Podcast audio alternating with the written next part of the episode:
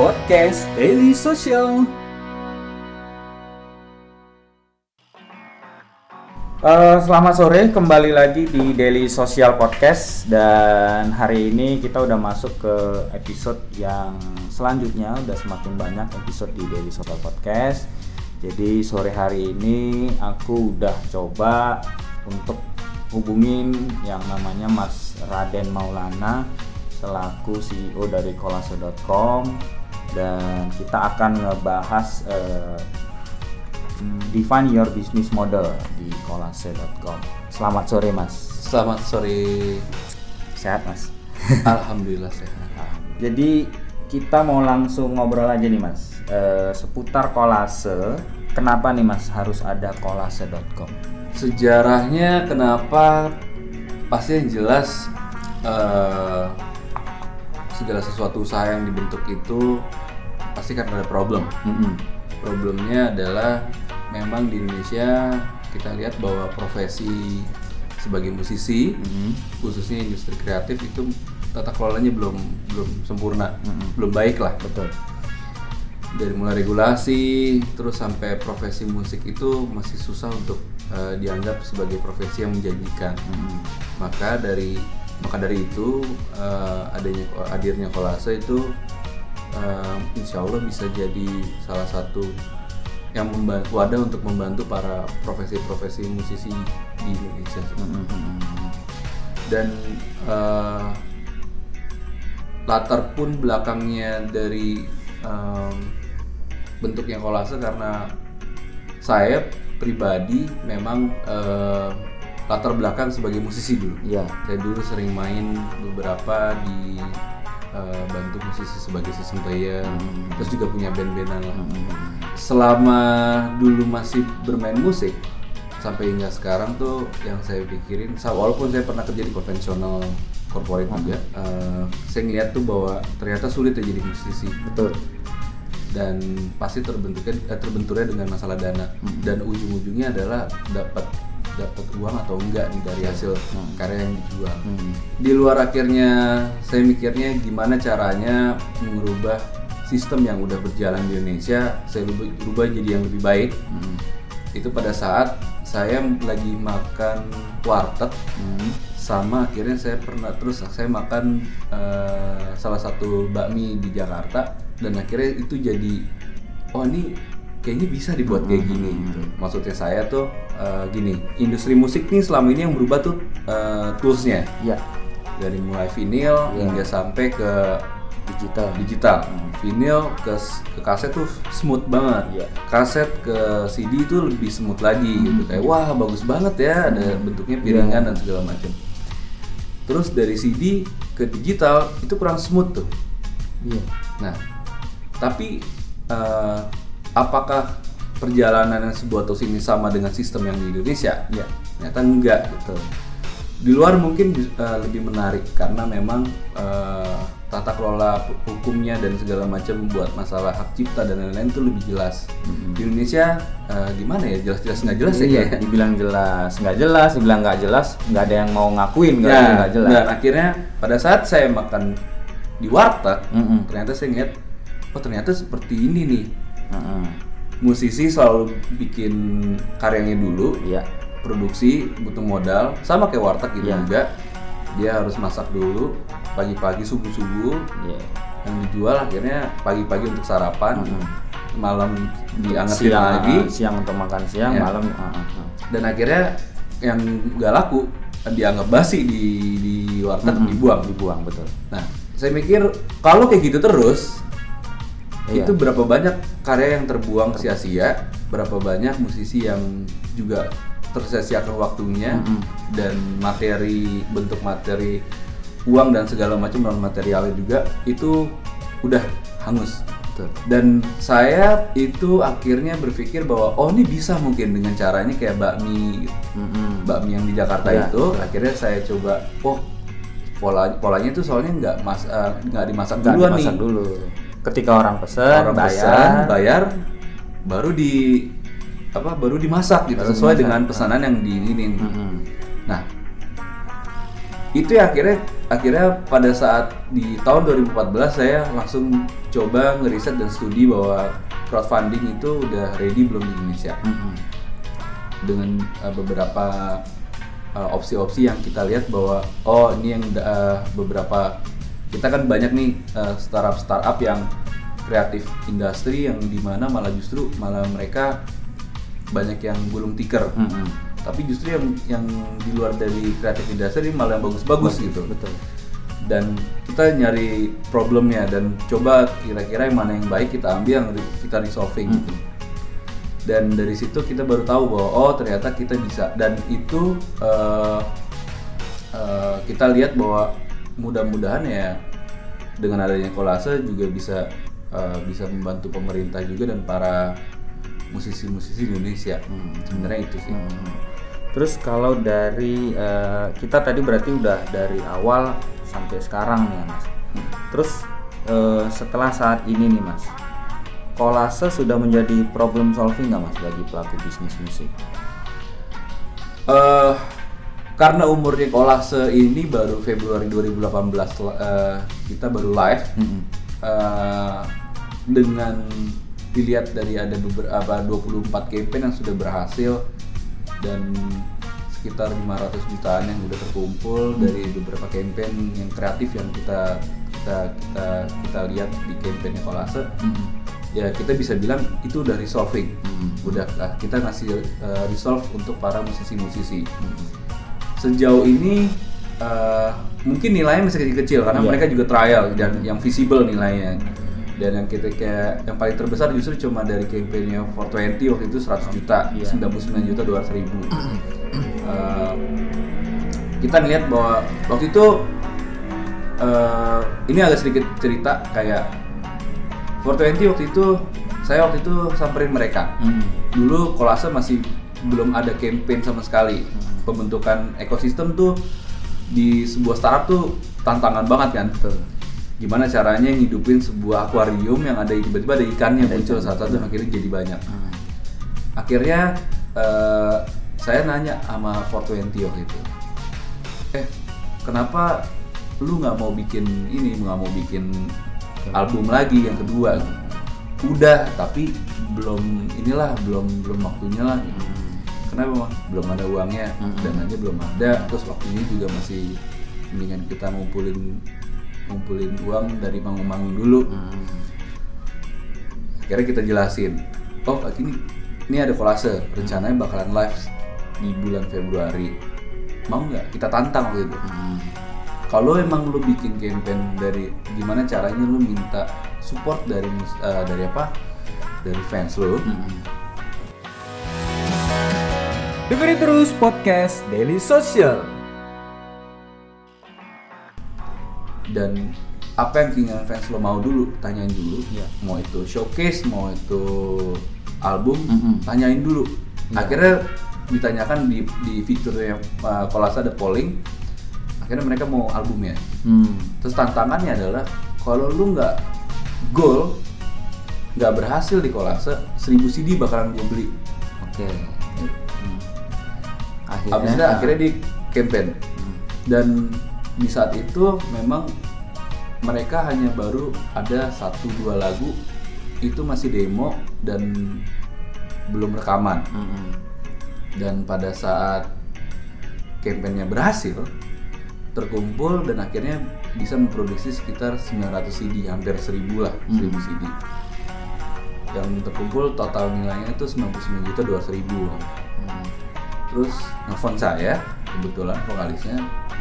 Dan dia nggak percaya bahwa kolase itu infrastrukturnya masih nol followers kita Instagram masih Iya. nol. Gitu. malah justru followers mereka yang lebih banyak. Hmm, hmm, dan eh, akhirnya dia nelfon dibilang ini kita beneran dapat 100 juta nih Hmm, gitu. Hampir nggak percaya juga deh. terus yang habis ini kita mau ngapain gitu? Hmm. ya rekaman lah. Iya. kalau nggak tuh mau gimana hasil dari supportnya gitu. Karena yang akhirnya kita eh, kita lihat bahwa eh, para booster-booster yang kita sebutnya di yang eh, para pendukungnya itu kita tanyakan ke mereka sebenarnya apa sih yang dirasain antara memang nunggu Spotify aja ataupun dari eh, streaming apa platform Mm-mm. denger hasil album beda Iya. mereka ngerasainnya feels a part of history sebuah Hmm, karya hmm, hmm, hmm, hmm. jadi kayak ini karena gua nih Iya. Jadi kayak itu punya hak memiliki ya. Iya. Hmm. dan akhirnya eh, itu yang menurut, menurut kalau niat dari sisi selama Februari hingga saat ini dan banyak musisi-musisi justru yang kita eh, lihat bahwa ternyata memang mau itu musisi besar ataupun musisi kecil ataupun baru intinya mereka butuh dana untuk buat karya dan mereka saat ini tuh bingung untuk eh, ngelawan gimana caranya menjual karya tapi ternyata uangnya lebih besar jadi selebgram dibanding musisi gitu Iya. akhirnya mereka coba oh ternyata ada cara baru Hmm. jadi banyak banyak musisi yang jadi nggak takut kalau membuat karya itu tuh oh ternyata udah ada yang bisa uh, resolve nih masalah pendanaan di awal Nah, dari dana yang terkumpul untuk 420 Mas, itu kan Hmm. udah ya 100 juta lah. Terus dari hasil itu apakah itu semua langsung dikasih untuk produksinya mereka? Atau memang eh, itu jadi satu bagian untuk kolase, kolase ngumpulin lagi untuk pendanaan dan yang lainnya. Uh, perkembangan waktunya sih sebenarnya kira gini. Kita tuh even saya saya belum pernah kerja di uh, crowdfunding corporate sebelumnya dan satu tim pun juga kita benar-benar trial error hingga sampai akhirnya kita tahu user behavior yang kita milikin sampai akhirnya apa yang kita butuhin dari fitur-fitur di Dekolase. Tadinya kita hanya sebatas uh, kita uh, revenue channel pun kita hanya ngambil beberapa persen dari setiap nilai campaign yang terkumpul. Habis itu kita lihat bahwa ternyata musisi nggak kita mereka butuh eh, tambahan dana yang mungkin nggak cuma dari dari followersnya mereka atau fansnya mereka. Alhasil kita kasih fitur namanya sebuah sponsor. Kita kita ada tim marketing yang yang mencari untuk brand-brand yang mau nge-support nge-sponsori mereka. Terus yang ke yang yang yang saat ini justru malah yang menariknya adalah eh, dari sisi kolase sendiri untuk dari mulai pledging terus dari mulai sponsor kita juga membantu mereka exposure. Iya.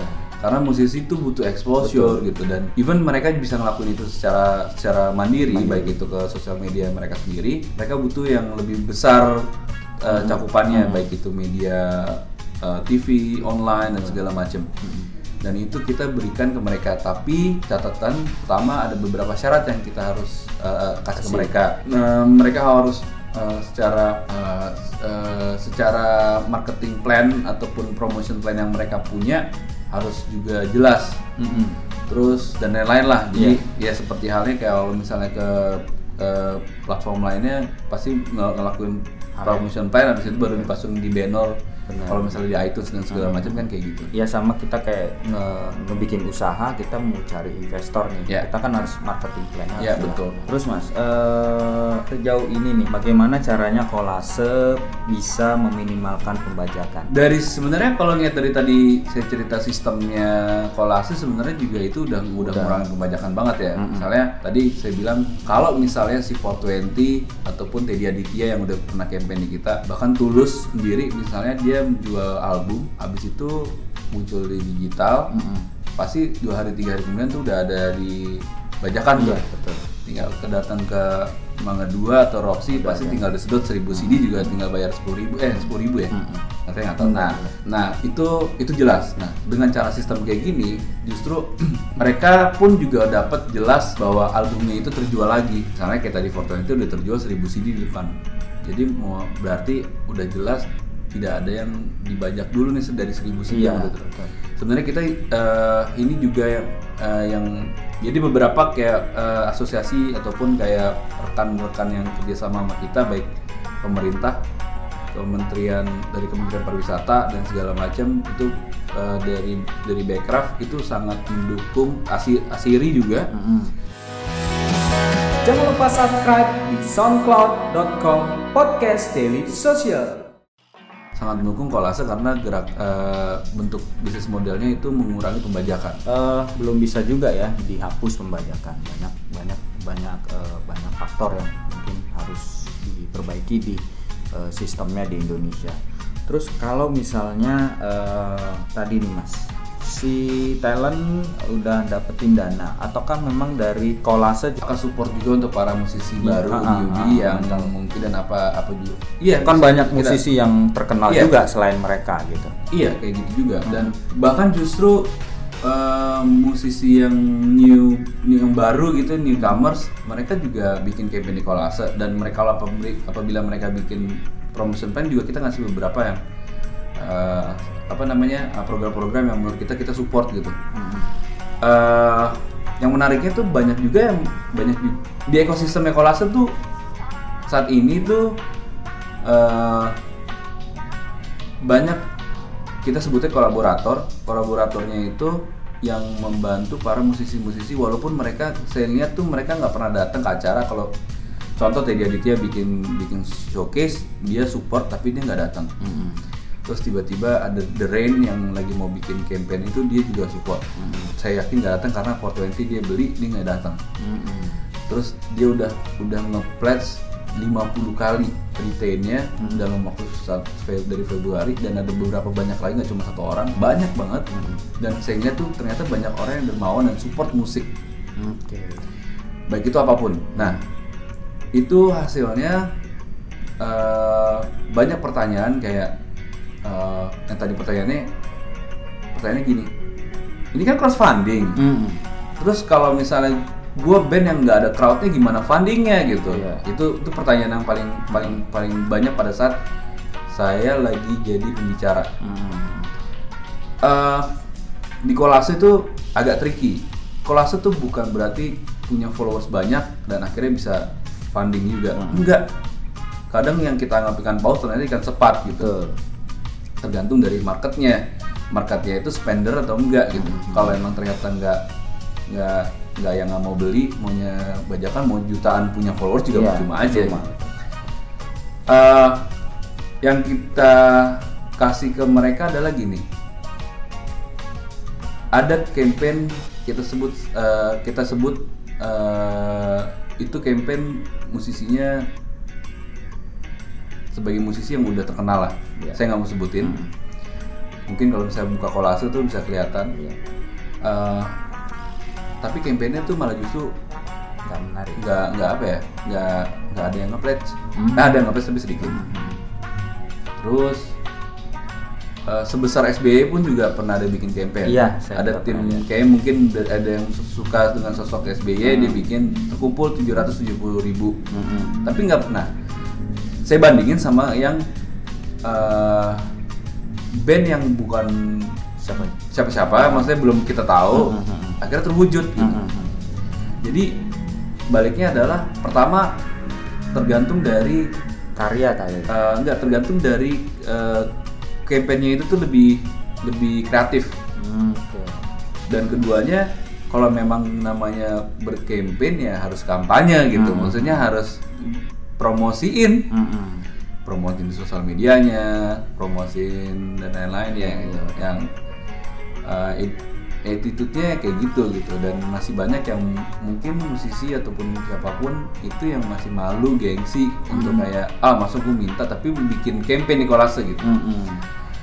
ada namanya band band namanya Airin dia band yang menurut menurut saya pun kayak saya belum pernah dengar tapi terkumpul terwujud. Iya dan sukses. Tapi dia bawel gitu. Wah bawel terus di sosial media segala macam. Iya aktif ya. Aktif. Dan itu yang jadi menurut saya nggak perlu takut untuk uh, apa namanya untuk karena yang yang yang yang crowdfunding itu tuh nggak harus fans. Iya. Family. Betul. Friends. Mungkin juga fans kalau emang ada. For everyone lah. Anggapnya kalau kita musisi mungkin dulu dicengin sama orang tua gitu kan kayak ah kamu band latihan mulu Iya. nggak pernah manggung Hmm, gitu.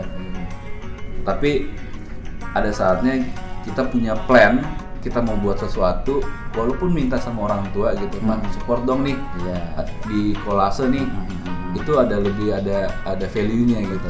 Jadi ada pihak tiganya gitu terpelatihnya bahwa oh ini ada oh oh bisa support. Dan itu banyak yang ngelakuin. Gitu. Nggak ngelihat dari siapa dia terkenal selama campaign itu bagus kena Menarik, kena iya. di hati semua ya semua Iya. masyarakat Indonesia pasti ada yang mau nyumbang ya. Ya. Ada kok, ada musisi yang saya nggak mau sebutin juga. Dia malah kalau menurut saya dia ikan sepat walaupun kelihatannya ikan paus gitu, ikan sepat gitu. Jadi menurut saya emang kayak gitu harus baliknya ya. Kayak kayak presiden kita mau Iya. jadi presiden. Hmm. Kalau diem-diem aja mah nggak usah kam- nggak usah jadi calon presiden. Mau ngapain nggak nggak masa nggak kampanye kampanye gitu kan ya. Gitu. Atau dia kampanye tapi nggak punya program dan nggak punya apa, Ya. percuma aja kan. Exactly ya kayak gitu. gitu.